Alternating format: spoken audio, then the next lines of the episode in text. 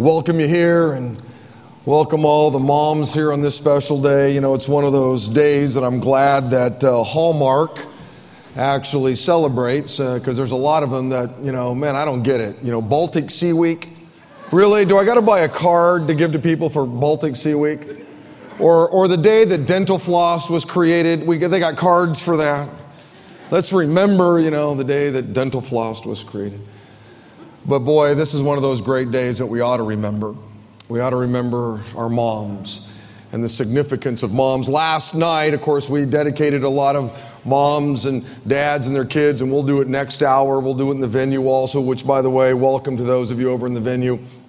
Uh, we had a number of gals last night who were actually um, with child. They're, they're, they're pregnant. Anybody in this hour, you're, you're, you're actually pregnant right now? You, are actually, you know, real close to becoming a, a mom? Anybody?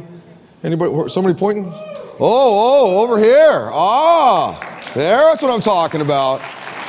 Stand up so everybody gets to see it. Come on, stand up. There we go. Yeah, look at, wow.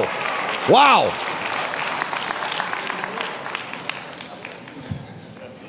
I don't know if there was anybody over in the venue, but we got one over here. And I'll, I'll tell you, every time I see a gal with child, I thank the Lord I'm a guy. I, I, I just can't even imagine that whole uncomfortable thing. I you. Anyway, um, blessings though, because you know I was inside of a, my mother's womb at some moment. I came out, and that's a good thing. Aren't, you glad that there are moms that have babies? Um, well, I'm in a really deep hole. And um, I think I just better stop talking and just move on. Uh, we're glad that you're here.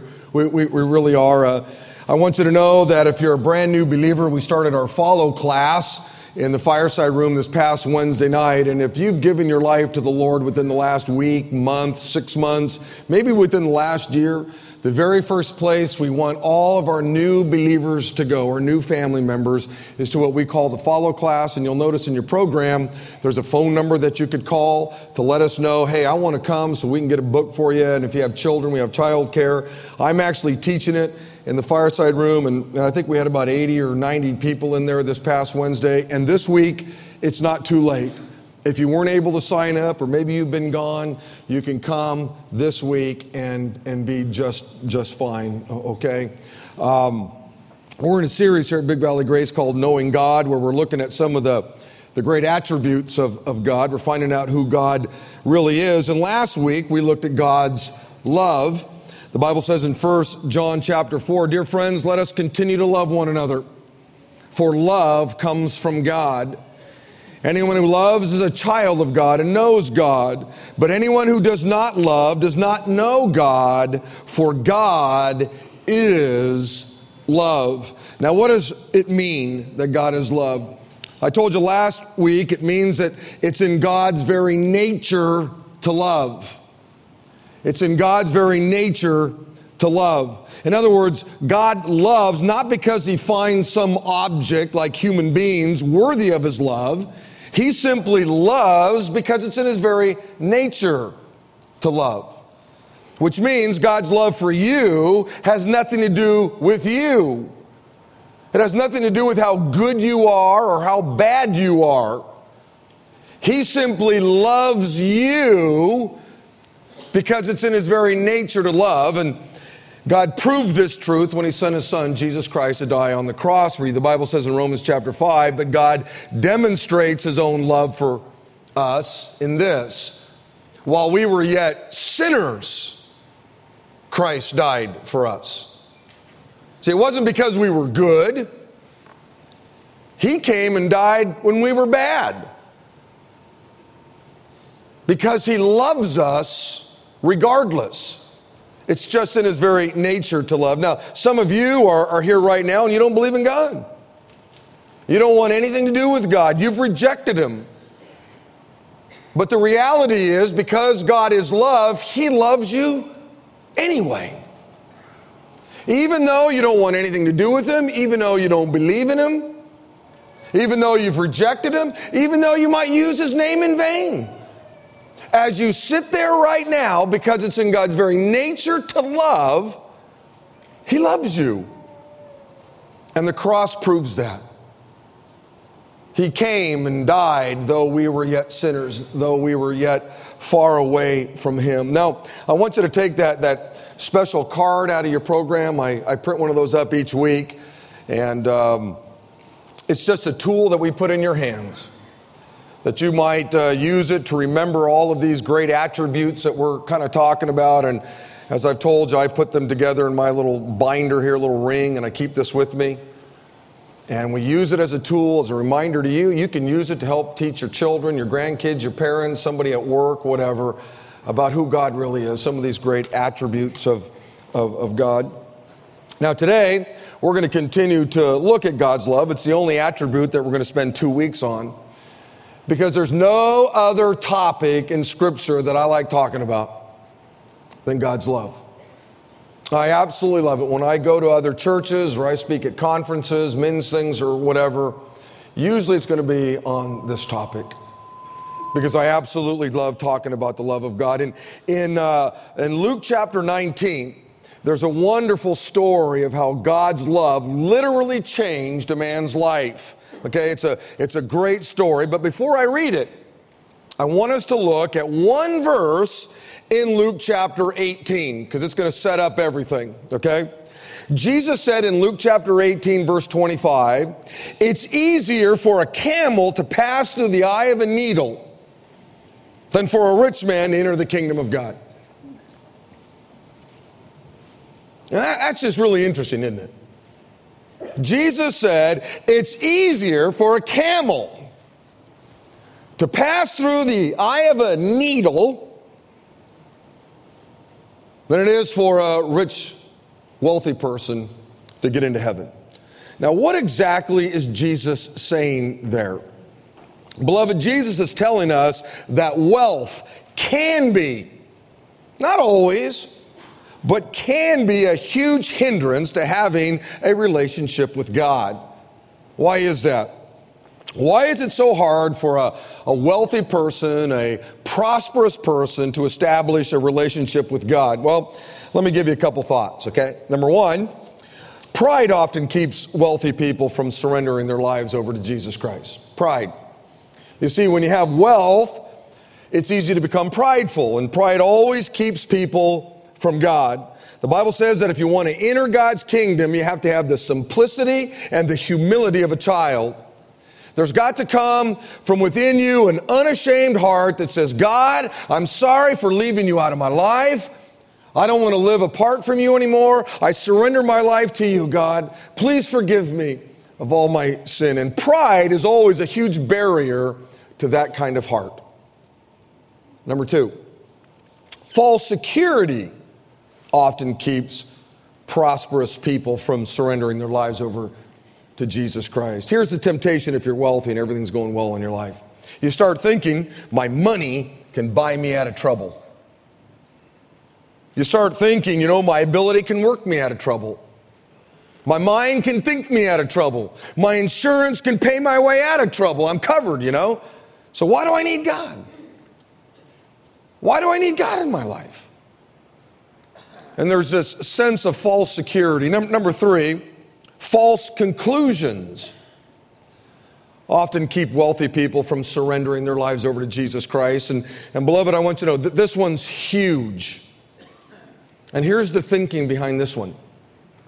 If I'm so bad, Pastor, why is everything in my life so good?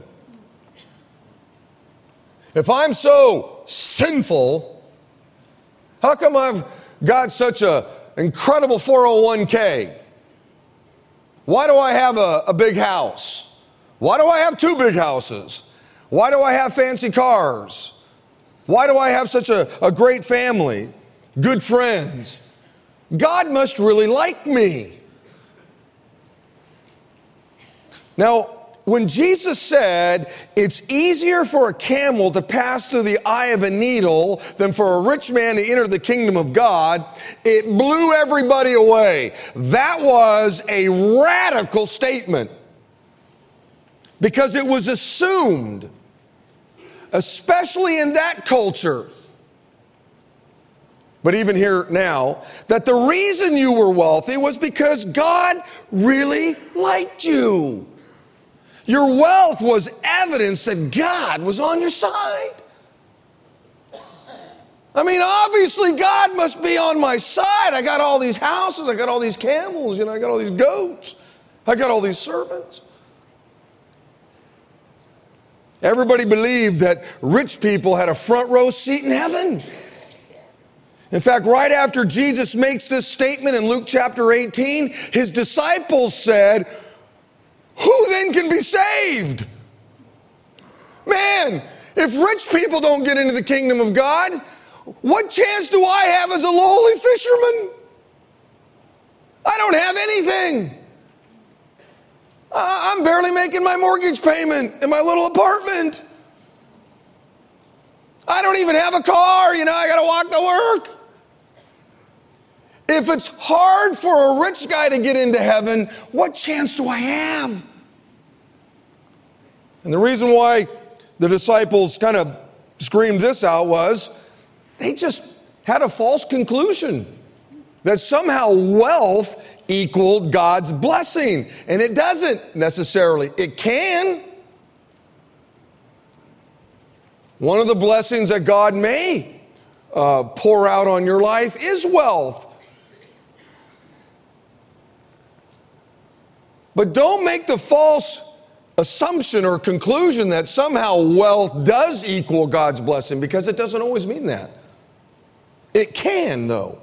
Some of you, I know, are, are, are, are wealthy. And part of that is because God is pouring out his blessing on your life. But just because you have wealth doesn't mean that it's God's blessing. Does that make sense? So when Jesus said this, you know, it's easier for a camel to go through the eye of a needle. Man, that was a radical statement. Now, the main character in the story I'm now going to read in Luke chapter 19 is a guy by the name of Zacchaeus.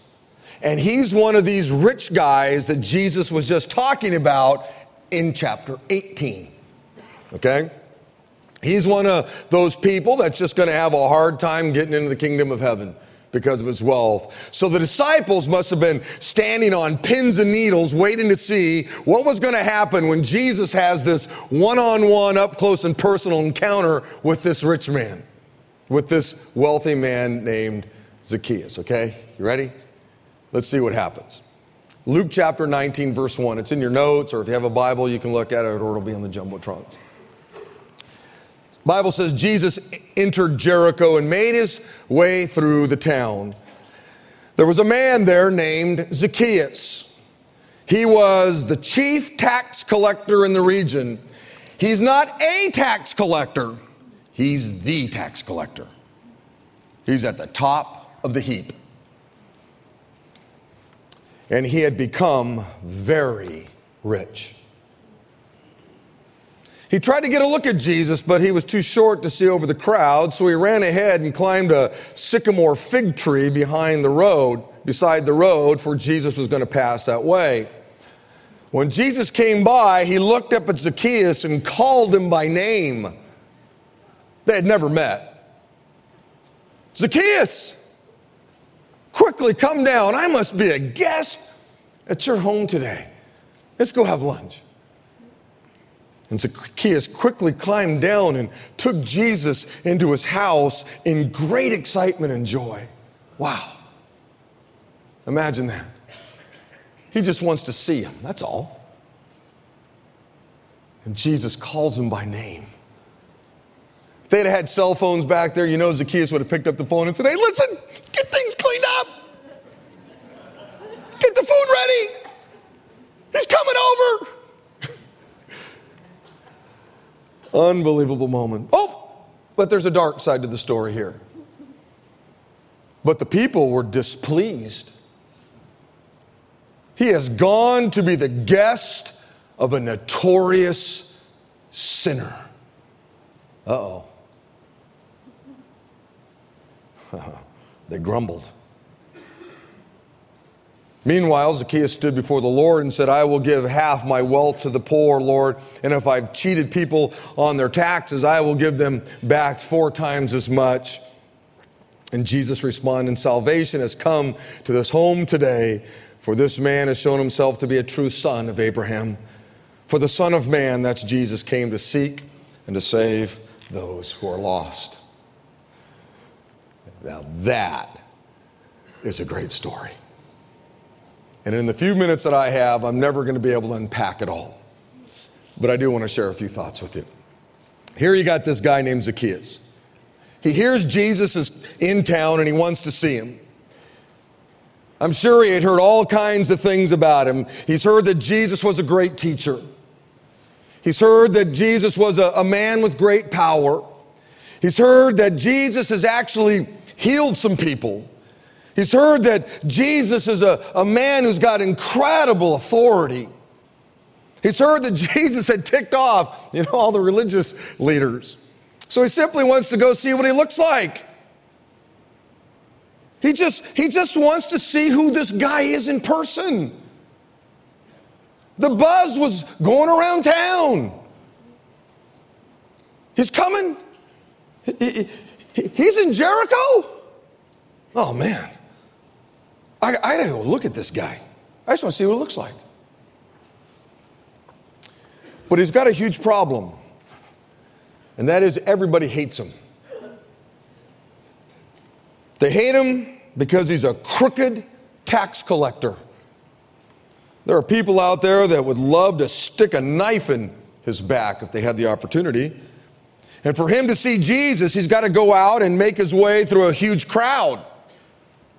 He's got to go out into a public place among all the people he's been ripping off over the years as the chief tax collector. But he makes the decision to chance it. He makes the decision to go into a crowded public place, a hostile place for him, anyway. I'm sure he was nervous and on edge, always looking around because no one liked him. But seeing Jesus was worth it. risking his life, risking maybe getting beat up, pummeled, you know. Oh, I didn't see you, Zacchaeus, sorry. Was worth it.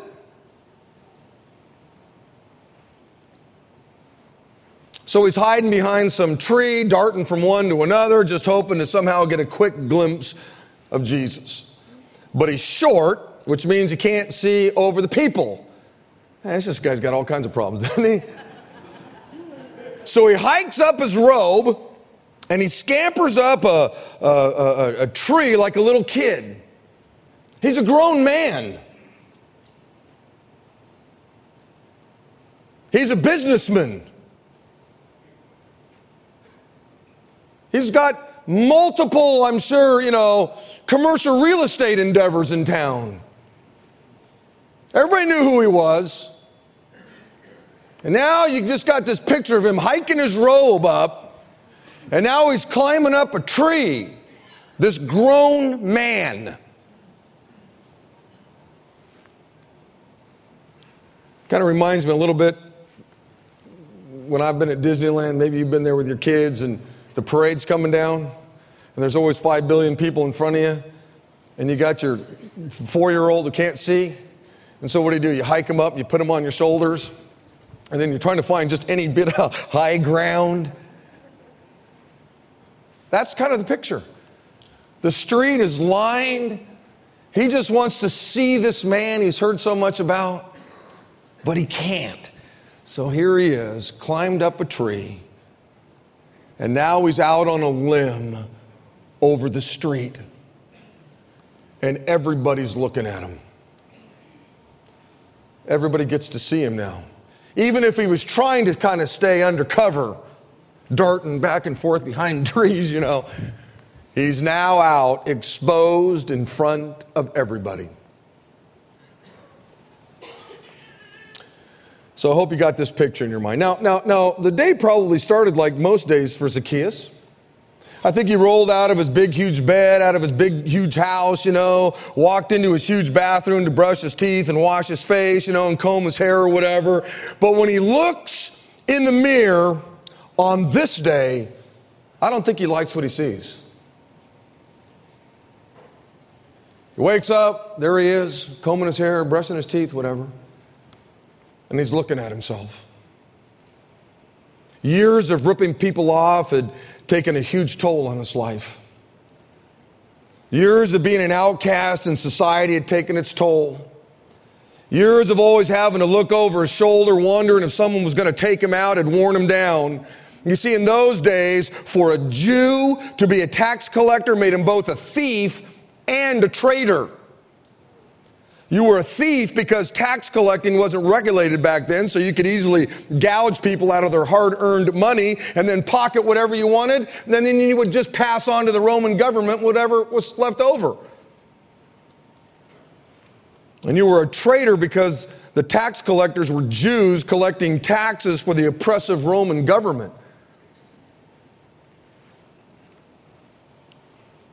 And what made it even worse, as I said, he wasn't just a tax collector, he was at the top of the heap.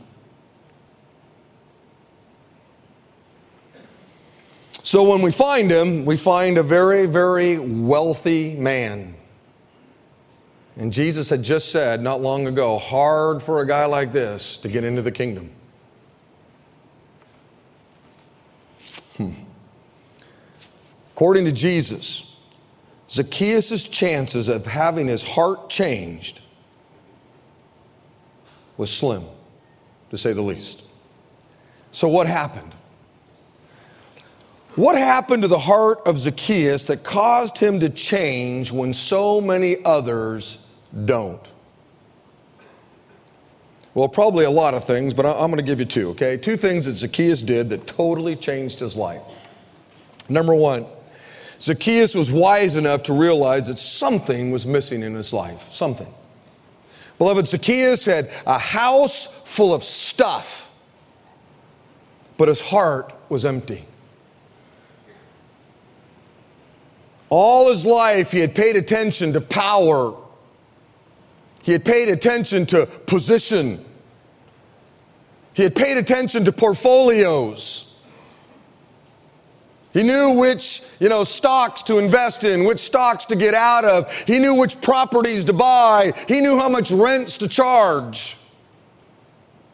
That's what he had spent his life doing. He had stocked his house, I'm sure, with beautiful uh, art and beautiful stuff. And, and maybe all of his homes were stocked that way. I don't know. Maybe his camels all had power steering. You know, I, I don't know how it all worked. I just know the guy had it all.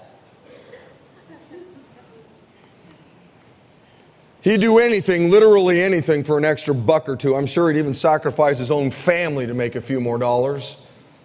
And by the way, that hasn't changed. I know a lot of people, man, that have, you know, put in one, two, four, five hours more work, earned a nickel, two more, and lost their families along the way. Zacchaeus had everything that money could buy. He was a man, though, that had traded his, eternal soul for prosperity. But on this particular afternoon, everything changed. He was smart enough to realize that something was missing in his life, and it was something that all of his money couldn't buy. He wakes up, he hears Jesus is coming to town. Maybe he's looking around at all of his stuff, goes out into his garage and looks at it all thinks about all of his money, and something ain't right. I, I got to go look at this guy. I've just got to go see him. Jesus said in Mark chapter 8, and what do you benefit if you gain the whole world but you lose your own soul? Is anything worth more than your soul? Boy, isn't that a great question? Zacchaeus had gained a lot. He had gained more than most of us could ever dream but he had lost something along the way. He had lost something that all of his money couldn't buy, and I think it was his soul. Jesus also said in Luke chapter 12, He said, Beware, guard against every kind of greed. Life is not measured by how much you own. Then he told them a story. He said there was a rich man who had a fertile farm that produced fine crops, and he said to himself, What should I do? I don't have enough room for all my crops. Did he consider giving it away to the poor? No. Did he consider, you know, giving it away, I don't know, to the church? No. What does he do? I know what I'll do. I'll tear down my barns and build bigger ones. Then I'll have enough room to store all my wheat and other goods. And I'll sit back and say to myself, Friend, you have enough stored away for years to come. Now take it easy. Eat, drink, and be merry. But God said to him, You fool, you will die this very night. Then who will get everything you worked for? Yes, a person is a fool to store up earthly wealth but not have a rich relationship with God. And beloved, I think Zacchaeus looked in the mirror that day and he knew that something was missing in his life, something wasn't right. He didn't have a rich relationship with God. In fact, I don't think he had any relationship with God whatsoever. And he knew that Jesus somehow was the key to making it right. Which brings us to the second thing that Zacchaeus did that changed his life. Zacchaeus was wise enough to go seek out Jesus. Verse 3 once again says Zacchaeus tried to get a look at Jesus, but he was too short to see over the crowd, so he ran ahead and he climbed a sycamore fig tree beside the road, for Jesus was going to pass by that way. Here he leaves his house that day and he makes his way downtown and he can't see over the crowd and he's kind of watching this parade walk down the road and he, he looks down and maybe it was in front of one of his buildings he owned already. He knew there was a, a sycamore fig tree down there, so he runs down, pulls up his robe, scampers up the tree, and now, now here he comes. This wealthy man who had anything you wanted. His house was filled with stuff. And here he comes. Incredible sight, isn't it? Beloved, he went seeking Jesus. Now, I know what some of you are thinking. You're thinking, wait a minute. I thought the Bible said that nobody seeks after God. And you're right. The Bible says in Romans chapter 3 there's none righteous, not even one. There's no one who understands. No one seeks after God. Nobody. Beloved, nobody is wise enough to seek after God on their own. But here's what happens God begins to draw a person to himself. God begins to work in a life. God begins to tug at someone's heart. Bible says in John chapter 6, these are the words of Jesus No one can come to me Jesus said, unless the Father who sent me draws them to me. Beloved, when God begins to draw a person, when God begins to tug at a person's life, at that moment, that person has a choice to make. They're either going to seek out what God is doing in their lives, or they're going to blow God off and harden their hearts to the, to the drawing of God. Beloved, this is what's going on in the life of Zacchaeus. The love of God was drawing him. The, the love of God was tugging at his heart. And Zacchaeus made the choice, the wise choice, to find out what was going on within his heart. And he knew that Jesus somehow was the key and nothing was going to stop him from seeing him. Nothing. He looks in the mirror that day, he senses something's going on in his life, and at that moment, wow, he's got, got a choice. I'm either going to harden my heart and say, you know what? No. Or you go, well, I don't know what's going on, but something's happening.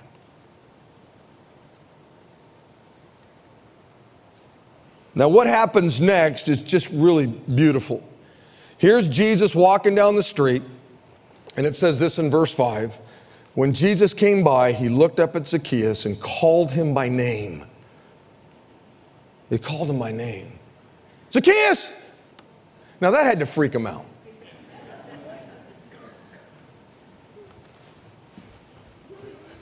You, you, you talking to me? Hey, you're the only guy up in the limb there. And you know what the crowd was thinking? Yes! This crook is going to get it now. This is the turn or burn sermon we've been waiting for. This notorious sinner is going to get lambasted. This is going to be great.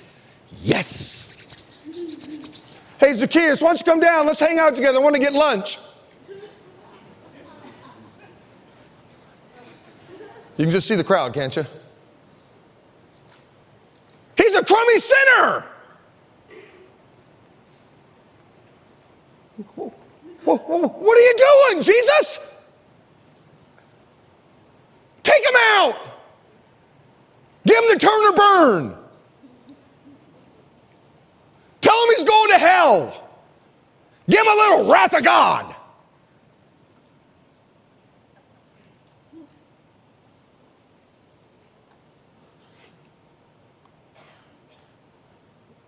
Not Jesus. Jesus said, Hey, Zacchaeus, come on. Let's go have lunch. No wonder it tells us that he quickly came down and he just was pumped. He was excited. His heart was full of joy. Man, all I wanted to do was see the guy. What's going on? He knows my name. Who told him about me? And now he wants to come to my house? Oh no, I got all those crummy magazines out. Hey, get them cleaned up. I got stuff out I don't want Jesus to see. Clean out the refrigerator. I got all that beer. You know, get it out of there. He's actually coming to my house. I don't want him to see all my stuff, you know, that ugly, crummy stuff I've got.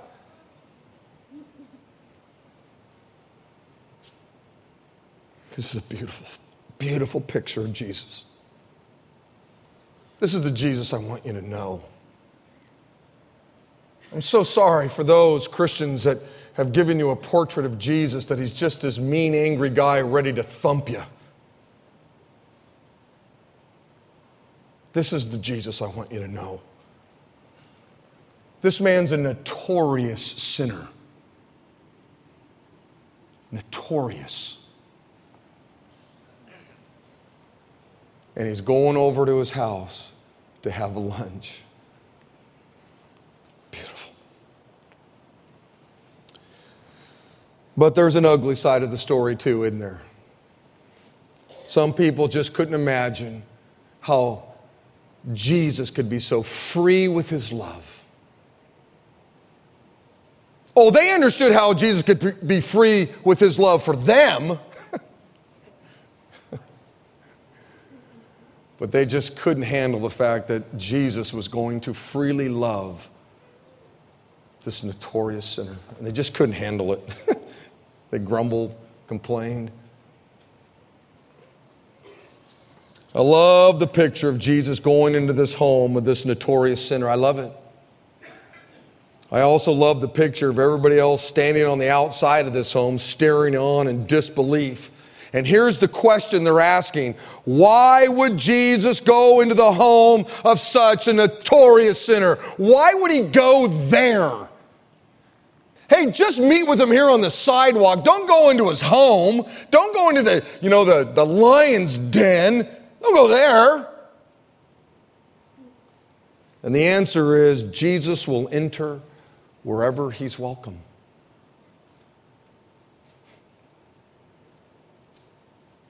Bible says in Revelations chapter 3, there's this beautiful picture. Look, I stand at the door and knock. If you hear my voice and you open the door, I'll come in and I will share a meal together as friends, the Bible says. Isn't that a beautiful picture? There is the Lord of Lords, the King of Kings, the God who is love, and He stands at the door of your heart knocking. And if you invite him in, you know what? He'll come in. Even if you're a notorious sinner, he'll come in. Jesus will enter wherever he's welcome. Of all the people in the crowd that day, you almost have to scratch your head and think, why did Zacchaeus pop up on Jesus' radar screen? Why did Jesus make Zacchaeus the object of his love at that moment? After all, he was the worst man in the crowd. He was the, the crummiest sinner in the crowd. Why Zacchaeus? I'll tell you why. It's because the, Jesus knew that Zacchaeus was the hungriest man in the crowd. Jesus knew that he was the most open man in the crowd. Jesus knew he was the most ready to have his heart and his life changed by God's amazing love in the crowd. And that's exactly what happened. We don't know what they discussed over lunch, but whatever it was, this lost sheep found his shepherd. And this shepherd had found his lost sheep because Zacchaeus emerged from this lunch a brand new man. It was a transformational moment. As Jesus walked down this crowded street. Because he's God, he knew everybody's heart. And he looked up. There's a guy. He's knocking. He's knocking. And you know what? The same thing's true here right now. God is able to just kind of peruse this crowd. He's able to look at all of those of you that are in the venue and He knows whose heart is open to Him. He's been drawing some of you, hasn't He? You've sensed the tugging in your heart, haven't you? Some of you are here like Zacchaeus and you're hungry. You've opened your heart to Him. And it doesn't matter what you've done. Jesus will enter any heart, any heart, as long as he's welcome. Look at verse 8. It says, Zacchaeus stood before the Lord and said, I'll give half my wealth to the poor, Lord. And if I've cheated people on their taxes, and let me tell you, he had, I'll give them back four times as much. Unbelievable. I want you to know something. That, that is an incredible text. Yeah, that, circle that, underline it in your Bible. That, that, that right there ought to give you goosebumps. Right there, we see a man whose life was instantaneously changed by the love of God. Here's this greedy, conniving, rip-off traitor giving half of all he had away to the poor. Zacchaeus' servants, man, probably fainted right there on the spot. Standing before them was a brand new creation. This is a great, great moment. One Bible scholar said this right here, the camel passed through the needle's eye, and Jesus stood and cheered. Isn't that great? Right there, the camel went through the eye of the needle and Jesus was there cheering. I get goosebumps when I think about that. That's the Jesus I want you to know. Christian, that's the Jesus I want you to tell others about. Those of you that are here and you don't know the Lord, that's the Jesus you need to know. He's so awesome. It's just incredible. Now, I want you to listen to me carefully. I don't want anybody here to think Zacchaeus was saved because he gave back a bunch of money, okay?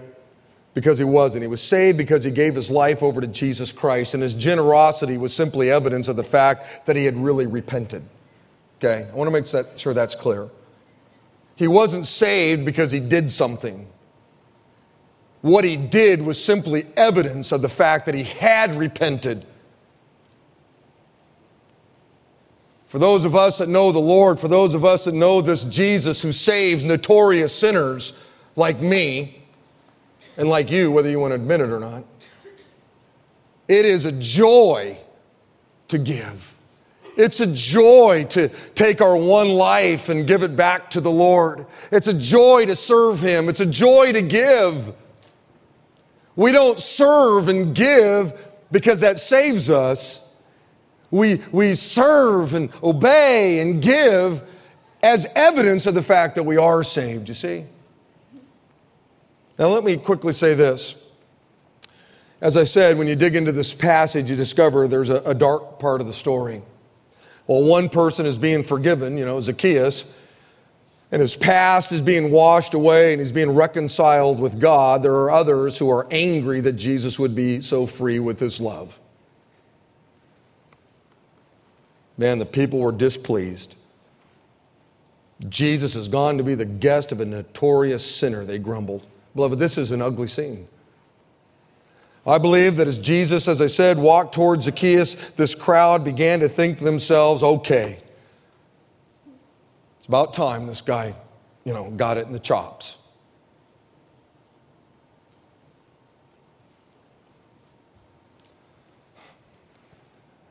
They were convinced that Jesus was going to, you know, give Zacchaeus a tongue lashing for all of his sin. And when Jesus said, Hey, come down, let's have lunch, that this crowd was livid.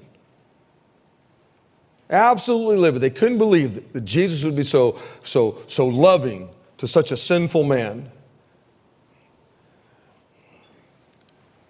You see, some people believe that God just sent Jesus into the world to make good people better.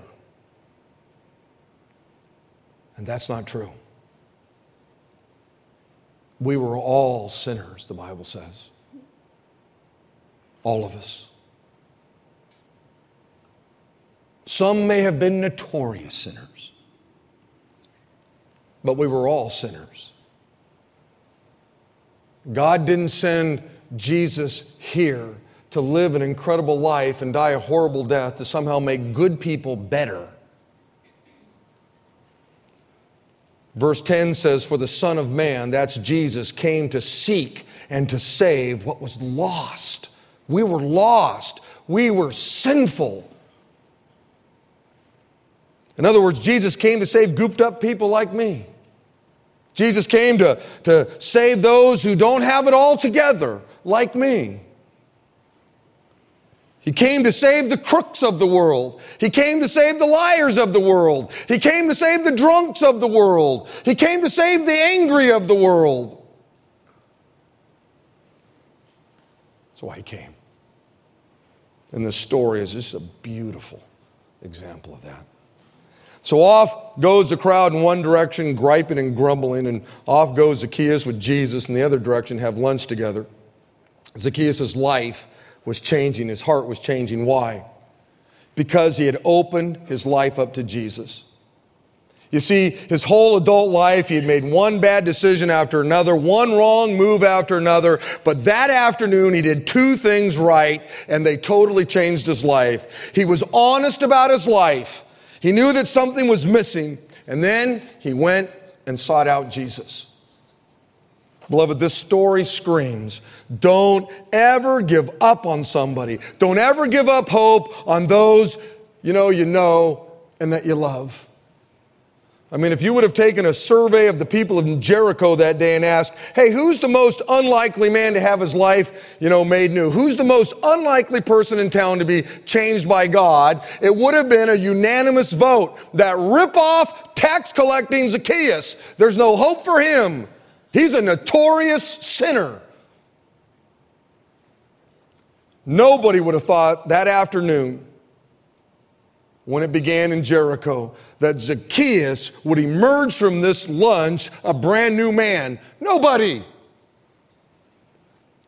Listen, Big Valley Grace is filled with people who just five years ago, or three years ago, or two days ago, or whatever would have said, You'll never catch me in church. Not me. You'll never catch me giving my life to Jesus. Then something began to happen within their soul. They sensed that God was drawing them, that Jesus was calling their name. And like Zacchaeus, they had a choice to make. I'm either going to just harden my heart or I'm going to investigate. What is this Jesus about? What is it? I believe with all my heart that there are some of you here today who maybe five years ago, two years ago, maybe last week, maybe yesterday, you would have said, you know what, I'll, I'll never be caught dead in church. Not me, but here you are. Your mom drug you in. It's mom's day. And say, yeah, all right, I'll do it. Oh. Here you are.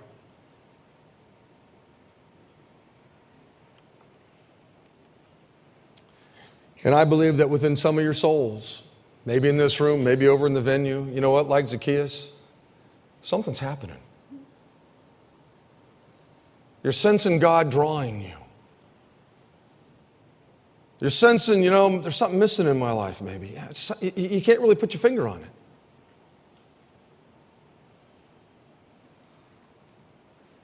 Listen, this story is proof that God cares deeply about people, about you. And He's ready to come over to your house and be a part of your life. God hasn't given up on you. Others may have given up on you. Your family may have given up on you. Your spouse may have given up on you. You know, your parents may have given up on you. Your kids may have given up on you. But God hadn't.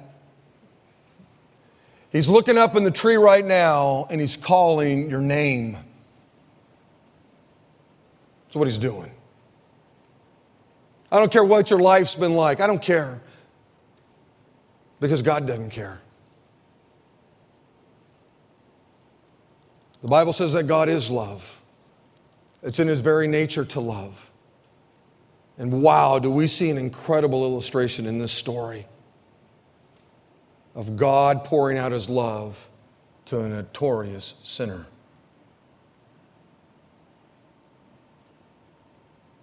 He's knocking on some of your hearts right now, saying, Hey, why don't you let me in? And like Zacchaeus, I'll come in. Oh, there's going to be Christians who won't like it. There'll be Christians who will grab you and all of a sudden give you a tongue lashing over all your sin and all your junk. I, I know, I, I, I know. But let this story ring true in your heart right now. This is the Jesus I want you to know. Oh, Jesus will begin to do a work in your life. He'll do a work in your life. And there'll always be a Christian to come along and try to move you faster than probably Jesus wants you to move. But you're seeing the heart of God in this story. Look, Zacchaeus could have said, No, no, Jesus, I appreciate the invite, but I'd rather stay up in this tree. He could have done that. And by the way, most people do do that when God draws them. The Bible says that, that narrow is the road that leads to life. Few people get on that road, but wide is the road that leads to destruction. That road is filled up, and it's not because God isn't drawing people. It's because when God draws people, they choose to just dig in and they don't want any part of it. They harden their hearts. And some of you, I know God is drawing you, but you're going to harden your heart. I know. Zacchaeus could have hardened his heart. Said, I ain't coming out of the street, no way. I'm not giving up control of my life to anybody. But he didn't. He scurried down that tree as fast as he could and said, Let's go, come on and his life was forever changed. And that's the decision maybe some of you have to make, maybe over in the, in the venue. In just a moment, we're going we're going to pray, and we have a room over here called the altar room. Let's just make that Zacchaeus' living room. And some of you, you know what? I'm going to ask you when we're done praying that you would just get up from your seat wherever you're at, and there's an altar room over in the venue, and our spiritual leaders will be in there. The elders and the pastors of the church, and they're over in the venue too. And you could go in and say, Man, I don't know what's going on. I, I sense the Lord is doing something. I sense dr- uh, something's missing in my life. I don't know how you'll word it. And we'd love to tell you about Jesus. We'd love to pray with you that you would invite Jesus into your life, that your life would be changed too, just like Zacchaeus' was. And yeah, you can get out of here and think, man, I got a Mother's Day thing I got to go to. Look, there's nothing more important than this moment right here. And if you sense God is calling you, drawing you, you need to make your way into the altar room here or over in the venue. Please. A lot rides on this. God is knocking, His love is just waiting. He wants to love you. And if you're a Christian here, I've prayed a lot that this story here would give you a whole new set of lenses as it relates to the Jesus that we serve. That when we get a chance to tell people about Jesus, may this be the Jesus we tell them about. Yeah, there's a moment where he knocks over a few tables and we see him getting angry. But it seems like that's where we always want to go first the angry Jesus, the Jesus who's mad at everybody, the Jesus who's ready to poke everybody in the eye, you know, the Jesus we cower in front of.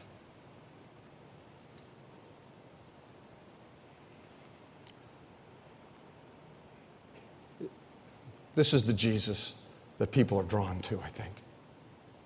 A Jesus who loves us and cares about us, even though we're sinners, even though we're notorious sinners, you see.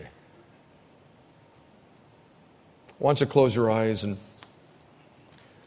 Pastor Scott's going to pray.